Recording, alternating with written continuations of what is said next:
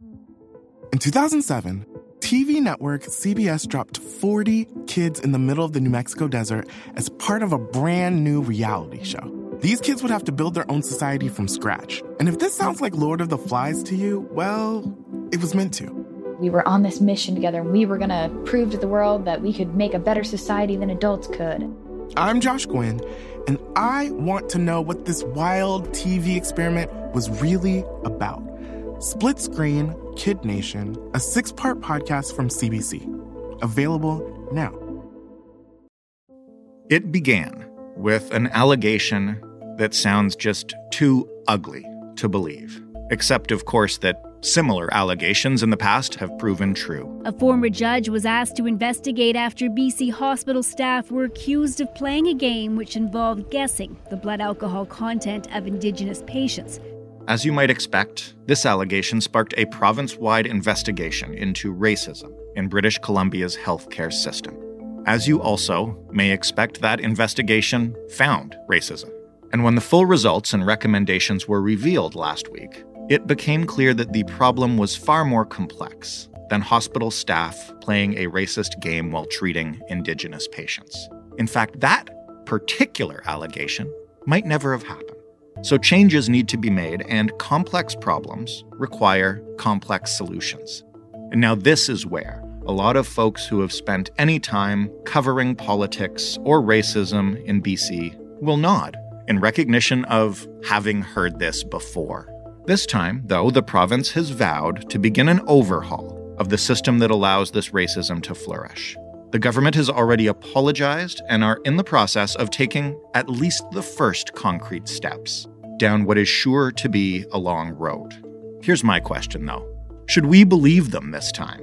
What is in this report that's different from other reports? How does a long list of recommendations become a long list of actual structural changes? And how long should that take for a system that is right now in the middle of two separate emergencies?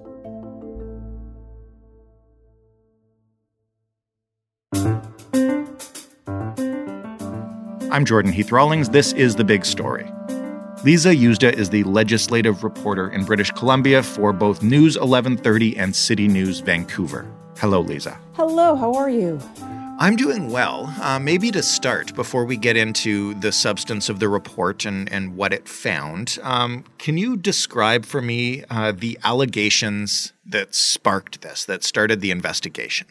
So, this all started in June of this year. And I remember it got everybody's heart beating when we heard that there was I seem to remember that it was rather like not an emergency, but an urgent press conference being called by our health minister, which, of course, in the time of pandemics, you never know quite what that means. And then we learned about that it was, they call it a game. I mean, because there's no other word for it, but there were allegations of this game being played in hospitals here in British Columbia.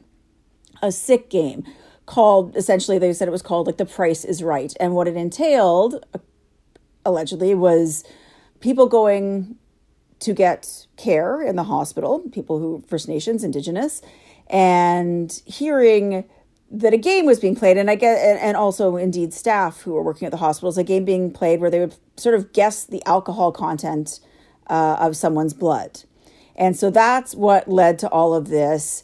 Is those allegations of this sick game of guessing blood alcohol levels of First Nations people in hospitals here. And the health minister, or British Columbia's health minister, Adrian Dix, appointed Mary Ellen Turpel Lafond, who is widely respected here. She was the children and youth advocate for many years and uh, brought her in as an independent uh, investigator. So, what did the investigation seek to find? Because I gather that, you know, th- while these allegations sparked it, um, it wasn't an investigation into this specific incident it, it was an investigation to see what you know what the I mean, obviously we know there's racism. Racism is rampant in Canada. I think we often try to you know think that we're not as bad as other countries like the United States, but of course, it's terrible. And so it was. She was looking to see what the situation is. You know that sparked it, but looking to see what the situation is as far as racism people are facing in healthcare here in British Columbia, and that led the investigation to hearing from 9,000 different people in various ways, vast majority via a survey that they gave both to individuals and people working in the healthcare system, and also 600 calls and emails from people. And then they did, of those, they boiled it down to 150 people that they sat and did in depth interviews with. And ultimately, did not find evidence of this particular game, as it were. Apparently, there is something that healthcare workers do that they have to try and assess uh, blood alcohol level if someone is coming in. So there's there's some basis behind that. Um, but they did find, of course, not that specifically, but broader systemic issues of racism in our healthcare system. Can you give me a sense of what that refers to um, in terms of you know quality of care or uh, actual outspoken racism, or what kinds uh, of racism are we talking about? Well, it, it, depended on the person. And what was interesting is there was a couple things that were interesting. Is is people feeling like they weren't going to get appropriate care, so either not going for help themselves. One that really stood out to me was a doctor that they spoke with. This doctor saying that they had been told. Um, you know, when someone would come in, go look after your drunk relative when someone First Nations would come in. And this medical healthcare professional themselves not feeling like they could go get appropriate care for serious issues if they needed it.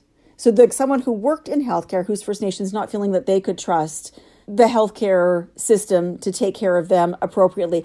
So, there was a number of different things that people found. It was either hearing racist things when they were in there, you know, being talked down to, uh, being, you know, stereotypes being accused of being drunk when there may have been other issues, you know, going on.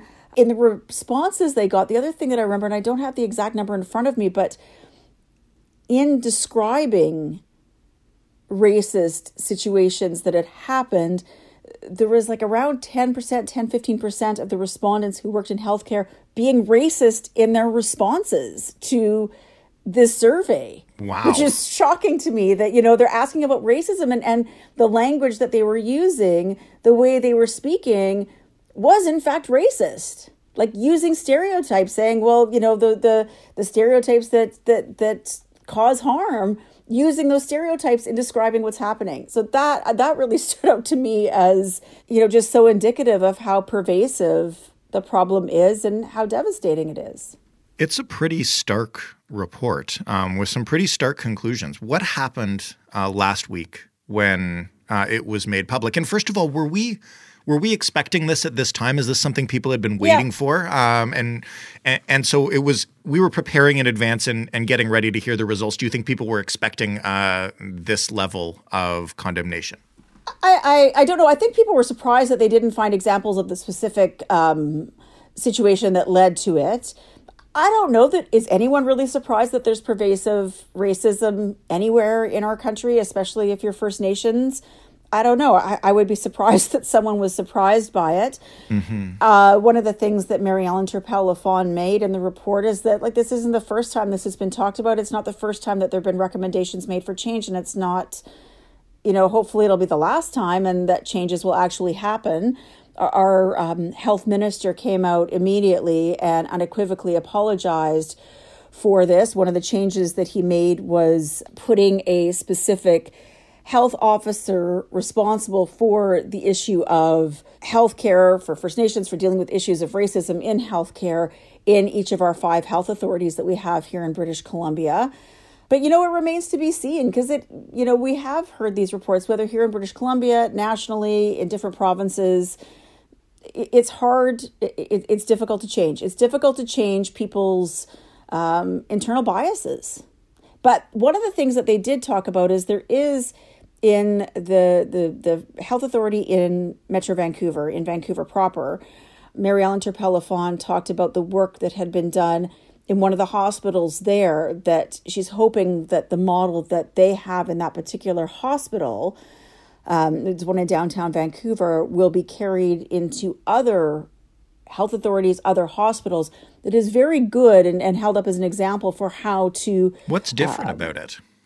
It just just the way it very specifically acknowledges and details how people are I, I guess how their their biases and how to get past them and how to put processes in place to ensure or to ensure as best they can to make sure that that people's biases are not part of decisions that are being made and cultural sensitivity dealing with you know issues that face indigenous people and cultural sensitivities to make sure that you're meeting someone where they are you mentioned that um, we've seen, sadly, reports like these before or, or heard uh, allegations of this kind of racism, not only in healthcare, but in, in lots of uh, institutions in this country.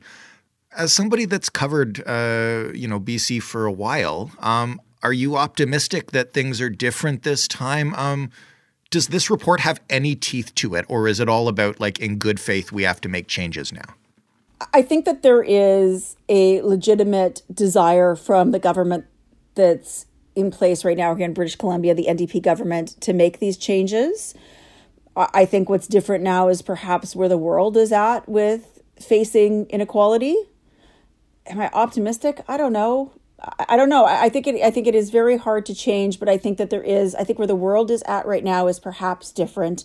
That maybe has a better chance for it to change than it might otherwise. that doesn't sound very optimistic what I'm saying. I don't know. Not, not really, no. But as somebody who's covered this for a while, you've earned the right, I think, probably to be a little cynical. Yeah, but also Mary Ellen Turpel-Lafond. I'm not, you know, and it's not even me that's cynical. I mean, when you look at the the experiences that people have, and when you find, you know, the people who are actually working in the field of healthcare don't trust the field of healthcare. Like 13 percent are, are feeling like they don't trust the care that they would get if they went in for emergency help or help in the healthcare system, it's it's hard to feel optimistic. I mean, these these racist views, these biases, this poor treatment was not built in a day, and, and I just don't know how how you you get rid of it in a day or a month or a year. Mary Ellen Turpel-Lafond is quite the force to be reckoned with. So, you know, I, I don't think this is something she's going to let go. So that's certainly in the favor of change. And again, I think this uh, provincial government has spoken very much about equality and wanting to change the way things have been for you know people who across the board but specifically for first nations indigenous people so that sort of i think lends itself to think that there will be more um, intent behind wanting to change how easy it is to do within these massive systems remains to be seen and and how much you know, time and effort. We're in a pandemic, so it's certainly not the best time to try and put a ton of, you know, time and effort into an already incredibly strained system. In 2007, TV network CBS dropped 40 kids in the middle of the New Mexico desert as part of a brand new reality show. These kids would have to build their own society from scratch. And if this sounds like Lord of the Flies to you, well, it was meant to. We were on this mission together and we were going to prove to the world that we could make a better society than adults could. I'm Josh Gwynn, and I want to know what this wild TV experiment was really about. Split Screen Kid Nation, a six part podcast from CBC. Available now. What are the specific uh, recommendations in the report? I think you mentioned the top line one, uh, which is uh, individual sort of, I don't want to call them watchdogs, but uh, folks who can advocate for change uh, within each health unit. Um, what else needs to be done? So she made 24 recommendations overall. The first is that the government apologize. And so the, the health minister has done one, but they would also like uh, apologies done you know, within each region, because of course things are different. Working with First Nations people, the Indigenous, um, the First Nations governments, and health authorities around the province to work on anti racism um, and cultural safety. So, you know, they want an anti racism act. So, that really puts into legislation that people need to function on this there's a number of different legislations, a lot of or recommendations. A lot of it deals with working the government and First Nations bodies working together to establish what is clear uh, for people for better um, whistleblower protection for people who come forward from within the healthcare system. Right now, they're not included in legislation, uh, you know, whistleblower protection here. So they want that specifically to be included. And around that, there's a number of recommendations allowing people to speak up. Right. more easily to speak up and speak out about what's happening to them or what they're seeing on the front lines of every level of healthcare. They all basically, uh, the universities and college degrees have special programs that we develop for health practitioners that have components around uh, Indigenous specific racism and, you know, informing them of issues culturally in our history that will adversely affect people when they're coming into a healthcare mm-hmm. system. So there's a number that revolve around and they're heady. And this is why when you're saying, you know, it's not like you just change this form in a hospital and this problem is going to be solved. There are a lot of systemic changes um, changes that will be needed at various levels working in conjunction with First Nations governments and associations around the province to try and integrate this and make it a systemic acceptance versus systemic racism. What about um, hospitals themselves or organizations that represent medical workers in BC? Um, do they accept this? Are they are they disputing it? I don't think anybody can, Jordan. Like I don't think anybody can deny that there's an issue. I, I think yeah. it's just how do we get to solutions. I don't know that anyone has ever denied there's an issue. It's just it's the getting to solutions. So no, I, I think everybody is on board. Of course, the the proof is going to be in the pudding, and the proof is going to be in what the solutions are, and how you get to the solutions, and how you afford the solutions, and how you roll out the solutions. And it's human beings that you're dealing with, and you know how do we change the way human beings think that are built on how they've been taught their whole lives. But I think it, it also is going to be being harder on, and that was one of the issues, and I can't, uh, the, the recommendations, and I can't find it particularly in there right now, but, you know, I, I don't know, zero tolerance, but a much lower tolerance for um, this behavior within the system, for people who are behaving racist, who are saying horrible things, who are treating people differently when they come in for care, having a much lower level of tolerance for, you know, obviously you want to try fixing the problem first, but then you know, getting to the nub of it and not letting it keep getting passed down has often happened. And, you know, people get their hands slapped for behaving terribly, but then are allowed to continue working. And then it happens again, you know, th- to, to try and stop that and, and get rid of people who are resistant to change or unable to change. Well, yeah, and it's such a a monumental task. And this is kind of why uh, we wanted to talk to you, uh, somebody who's actually, you know, covered the legislature and how things change in process. Because I think everybody would admit that there's been a problem. To your point, even the hospitals themselves admit there's been a problem. The government is willing to change. We have an example of what works. Um, you know, the First Nations communities are saying, okay, well, we're waiting to see. This is good. Like, what's the first concrete step that needs to be taken so that the other steps can follow. And I'm not talking about acknowledging this or promising that. Uh, you know, what does the government have to do to put down on paper put down in law to get this thing moving?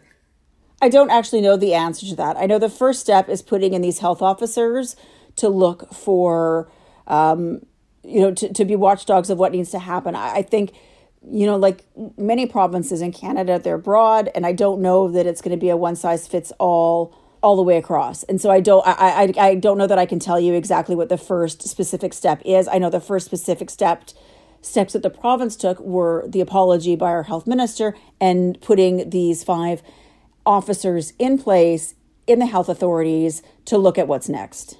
I'm just always fascinated by how this gigantic set of policy recommendations can actually be translated into, you know, first this action, then the next, then another step, and then maybe we change something, um, as opposed to staring at it and being like, yeah, the whole system needs to be fixed. Uh, okay.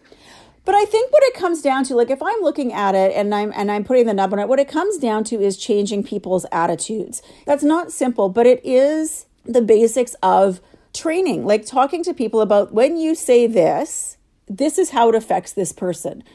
And again, going back to the people who responded using racism when talking about racism, you know, we're all products of how we've been raised and what we've been taught. And those teachings vary wildly. And so we need within the healthcare system and that can that doesn't seem that hugely challenging i mean i guess it's the messaging but it doesn't seem that hugely challenging you know when you're onboarding doctors nurses um, both in education systems and in their workplaces to be like, hey, these are the things you need to know. this, you know, we do that with in, in our organization. These are the things you need to know about. You can't talk to people like this. This is harassment in the workplace. Like those are pretty basic things that you can teach. And if you, I think if you put those down on paper and put those down in an education system, then you can hold people to it. So that seems like, although not a drop in the bucket, but a pretty doable first step to make sure. And, and you know, one of the things I'm just looking here at what the hospital employees union says is looking at that there's zero tolerance for racism in the workplace. You know, I think we've gotten there pretty well across the board in our society, or getting there better with things like sexism. And so we just need to get to that place that you don't laugh it off. You are able to speak up without worrying about being chastised or uh, reprimanded or losing status at work because you you know stand up and say if you're a nurse in an operating room to a doctor you can't say that. So things like that seem relatively doable as long as the the powers that be that which would be the hospitals the unions the government itself to, to stand behind people who are willing to do that. Because that seems like the basic first step across the board. Bullying sexism racism calling it out. And so when you have the nurses union saying that they want to have a zero tolerance policy, then I, I think that, you know, and we have a government saying that we want a zero tolerance policy. So it seems like that's a good place to start. I will be super interested uh, to check in with you, let's say six months from now, and see if anything has been done or if it's been pushed on the back burner of the pandemic and opioid crisis. Yeah, it, it is. I mean, it's it, it it's difficult, but you just think about when you know that the people who are you know, suffering the most from both of the pandemic and the epidemic are people who are also, you know, at the brunt end of this brutal, you know, of, of, the brutality of racism. That it just seems like it's pretty binary that that needs to be done, and it can be done. All right. Well, we'll see. Thank you so much, Lisa. Oh, my pleasure, Jordan. Lisa Yuzda of News 1130 and City News, Vancouver. That was the big story. If you'd like more, head to thebigstorypodcast.ca you can also find us on Twitter at The Big Story FPN. Of course, you can email us. We are at The Big Story Podcast. That is all one word, all lowercase, at rci.rogers.com. As always, the list continues. We are in your favorite podcast player. That could be Apple or Google or Stitcher or Spotify. You can choose. Go off the map. We don't care. Just listen to us. And if your podcast player allows it, leave us a rating, leave us a review, and wherever you go, whenever you talk podcasts tell your friends about this show. Thanks for listening. I'm Jordan Heath Rawlings. We'll talk tomorrow.